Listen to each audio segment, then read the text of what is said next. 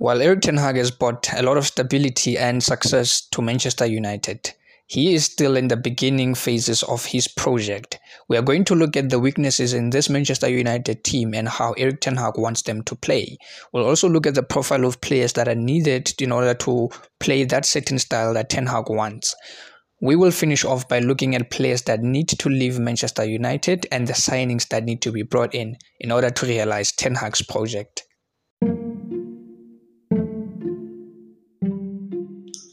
Ladies and gentlemen, welcome to yet another episode of Behind the Scoreline.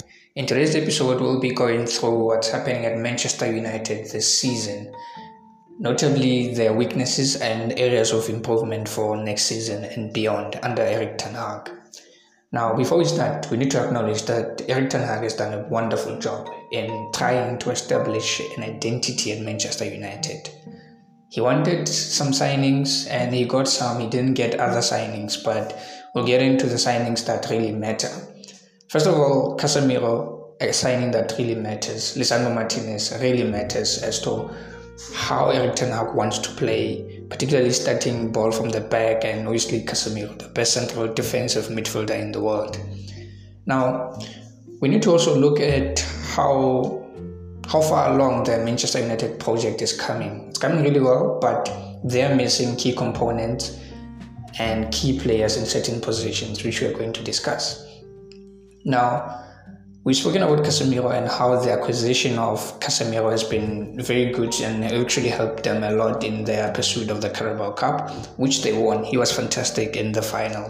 And obviously in Europe as well, they've been performing really, really well. Now, a signing that Ten Hag has always wanted was De Jong, Frenkie De Jong of Barcelona. Now, what makes De Jong special is he's one of the few players that are elite at what he does, which is playing as a six slash an eight, a deep lying playmaker. Now, we know that when Erik Ten Hag arrived, he wanted De Jong from Barcelona but couldn't get him due to, I don't know, finances. And obviously, De Jong likes playing for Xavi and Barcelona.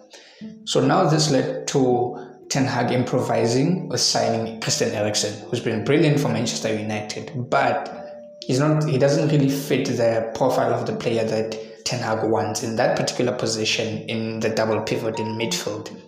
It's worth noting again that Ten Hag has been playing in a 4-2-3-1 with Casemiro and Christ, uh, Christian Eriksen as his double pivot.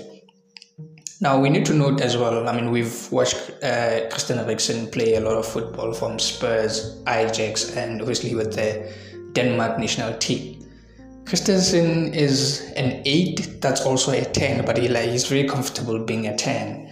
And now you kind of get that he has to cover a lot of ground for him to get into those sweet positions that he likes to get in and to create. And of course, he can score from long range. And obviously, Ten Hag has done quite a lot to improvise and actually make it work. What he wanted to, you know, the the kind of football he wanted, he made it work with Eriksen. He's not a bad player, not by any stretch, and he's actually helped United a lot in going forward and obviously some defense defensive duties as well. But he does not fit the profile of a Joshua Kimmich, a Toni Kroos, and obviously Frenkie de Jong, those deep lying. Uh, midfielders. You may ask yourself, why is it necessary for Ten Hag to get that type of uh, profile in, in, in, in a midfielder, especially in a double pivot? Now you need to look at Casemiro. Casemiro has been fantastic, but he's not someone that can help you take control of a game, you know, especially in, in, in situations where you are the better team and you have more possession, you know those type of things require control and a player that's able to control the game, the tempo, and good passes, like uh, an ability to spot good passes. Casemiro is not that. He's not. He's not really bad as a passer, but we know that he's not elite or world class as a passer. So this is where a Joshua Kimmich, a Toni Kroos, or Frenkie De Jong comes in, where they're able to play progressive passes, they're able to control the tempo of the game and actually play make from deep position, hence the name deep lying playmaker. You can see the effect that this has, or the lack of a Frenkie De Jong type player has on Manchester United, because they have been failing to gain control of, of certain games, especially games against uh, lower teams like they would win and obviously be dominant, but they struggle a lot in keeping possession and actually controlling the game in all facets from the build up until the, the, the third of the opponent. And we saw this in the Newcastle game where Bruno Guimaraes was all over the midfield, like he was all over the pitch and disrupting any type of momentum that Manchester United wanted to build up. Of course, you can say this is because of uh, suspension of Casemiro and injury to Christian Eriksen. But even before then, Manchester United had been struggling quite a lot to have a, like a, an enormous amount of possession the way Erik Ten Hag wants to. Because you look at how Ten Hag has changed United, starting with the goalkeeper. He started playing from the back, which is something that Manchester United has not had in quite a while. I don't even think I've seen them have that type of mentality of starting the ball from the back and play, playing through the opposition press with that type of mentality, you can see that this is a team that wants to dominate position in all facets of the game. They want to dominate position, they want to control everything from start to the finish, meaning from the 18 yards to the 18 yards of their opposition. So now they don't have that type of uh, Man City slash Liverpool type of dominance in controlling the game. And for me, I, I see a Frenkie de Jong being a vital cog in that because you can't really expect Casemiro to be taking a large share of I don't know the responsibilities in making sure they keep possession and they control the game. Now, Manchester United, this uh, failure for them to control the game has led to them losing so many games and you know dropping points, particularly in the league against top nine opposition. There was a stat I saw by ESPN that Manchester United has lost all away games in the league against top nine opposition. They've lost 4-0 to Brentford, we remember that, 6-3 to Manchester City. They've lost 1-0 to Fulham. They've lost 7-0 to Liverpool, we know that. And obviously they lost to Newcastle all away. I think there's a reason why they, they're kind of losing away games to top opposition. Is because, I mean, obviously the crowd is there, the support is there, and also the enthusiasm of the home team is always going to be a factor. So when you are playing away, and as a big team, of course, it's very important that you stifle any form of momentum that the home team gets by controlling possession most times. It works a lot for teams like Liverpool and City and Chelsea to a certain extent, even though they don't convert. But having possession and a large chunk of possession allows you as a team to kind of dictate play, make sure that you squeeze the fans out of the game, and obviously you don't give them motivation to keep cheering on their team. And this plays a factor when you're going to play a team like Brentford away at Brentford. It's a, it's a difficult fixture because they're going to be loud, they're going to be cheering their players on, motivating them from start to finish. And I see this lack of game control. It kind of plays a factor in them in United, of course, losing so many home games, and especially in the league, you know. So it's one of the, the things that are that are prevalent when you try to look at the a lack of that deep lying deep lying playmaker playing alongside Casemiro. Now, in a case that Ten Hag does not get a deep lying playmaker in in, in, in the upcoming uh, transfer window, obviously in the off season, I think he might transition to a 4-3-3 because he's shown at Ajax that he can also play in a 4-3-3 with Casemiro very much capable of being a lone pivot. But then this will require United to now start playing with two free eights. I think it will be Bruno and Christian Eriksen, but I think they still need to sign a quality midfielder, someone with a I don't know. Bruno Fernandes right now for me he's become very ambiguous. Isn't like you can put him in so many position positions, of course. But then again, if Ten Hag manages to transition to a 4-3 with Casemiro as the lone pivot, just you know cleaning after the midfield players, I think maybe it might be a, a better solution until they find a deep lying playmaker that they want. But then again, I'm not sure how flexible Ten Hag is because he's someone that's so consistent in what they what he's trying to achieve that I don't really see him changing formations in in in, in the foreseeable future. maybe at least until he gets what he wants from the team. Obviously, the biggest problem, or one of the biggest problems that anyone cannot uh, shy away from, is the striker conundrum at United. They need a striker. Dusan Vlahovic might be on the market. Victor Osimhen, the hottest name out there among strikers. Harry Kane is a name that's constantly being thrown in discussions as far as Manchester United are concerned. Because we know that you can't really depend on Wout Weghorst as a world-class striker. He's not that, but his work ethic is incredible.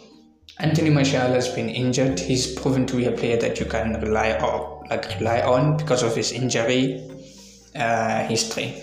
So United need, now need a, a, striker that's able to complement Marcus Rashford because obviously he's their star player and in any system that Ten Hag wants to play, you can definitely count on Marcus Rashford being one of the main players in implementing that system.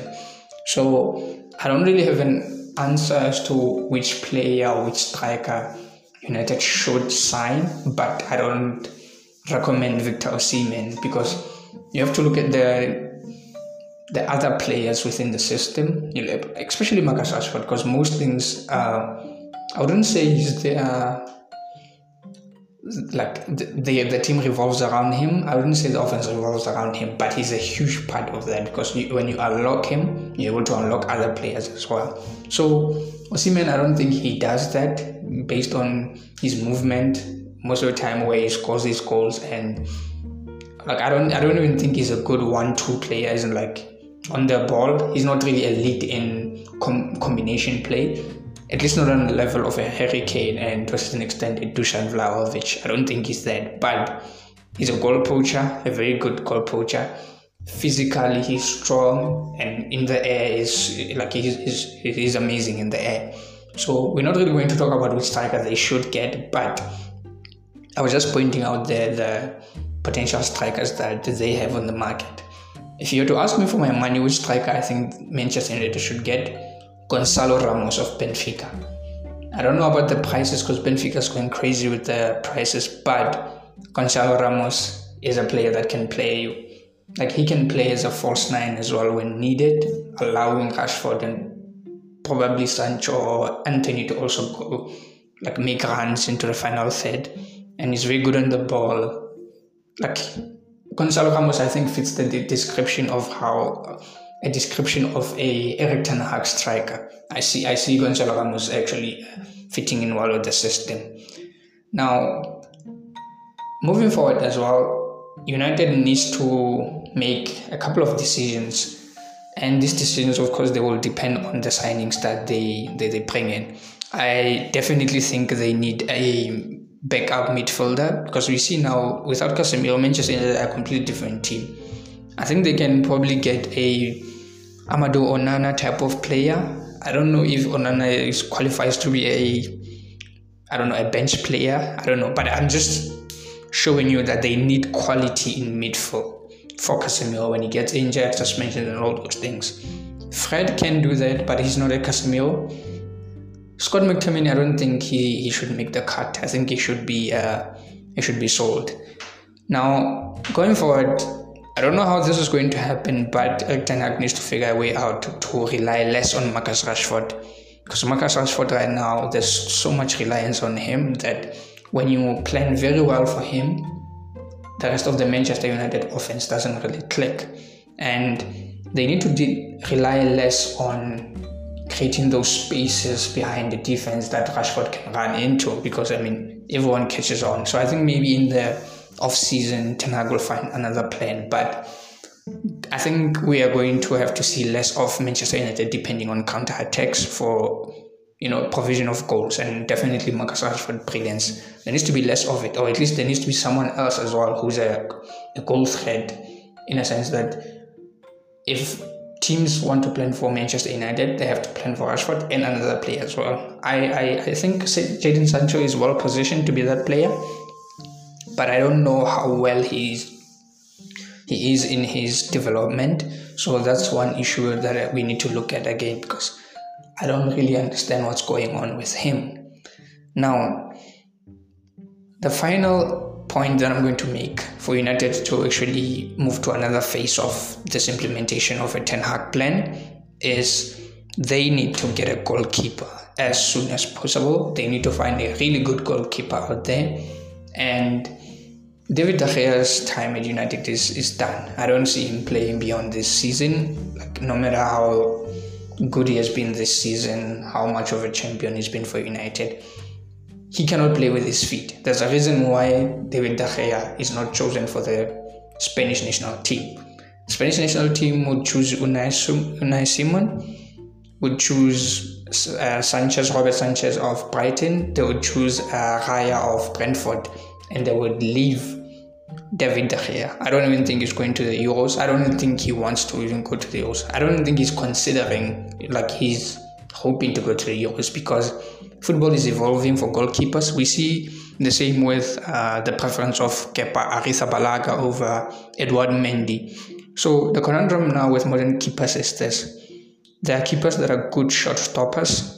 Thibaut Courtois, Jan Oblak, Edouard Mendy and David De Gea. And then there's keepers that are able to play the ball with their feet. We saw how Roberto De Zerbi is now choosing Jason Steele over Robert Sanchez. And we saw Jason Steele provided an assist for Kaoru Mitoma um, when Brighton was playing Brentford. And obviously, such tactical decisions in goalkeepers, they, they, they, they pay off. Pep Guardiola, as always, was ahead of the curve with choosing Ederson. We know Ederson as a shot stopper, not really good, but what he offers you as a like a team with his feet is second to none. It's like an additional infield player. So I think uh, Ten Hag will definitely be wanting to move on from David De Gea and want a new keeper. I think it's very, very, very important. I think it's the most important point in all the points that I've mentioned in this episode. Other than that, Manchester United hopefuls can be very glad that their team is going to progress and Erik Ten Hag, for me, has performed above expectations. Of course, the points tally and you know the race for top four can be demoralizing for the fans, but you have to look at the competition that he's facing, and by here I mean Ten Hag is facing in Eddie Howe, and obviously Spurs will always be a quality team, regardless of how or oh, they're useless. I just had to say it, but yeah overall, I can see the vision that Ten Hag has, and it's going to be a process and it requires a few signings. And if he gets those signings, believe me, Manchester United will be back to I don't know their their former standards, and they're going to be dominant for a long time. I'm not saying they're going to win league titles or titles at all, but it's going to be a team that like a team whose fans can be proud of and actually enjoy cheering on for a long time to come because Ten Hag is not building for this season or next season. I, feel like he's a coach that he's a project coach and he knows what he's trying to achieve and they are all working towards that vision. So all I can say to Manchester United fans is trust him and trust the process. It's going to work. It's not a cliche. And that brings us to the end of this episode. Cheers.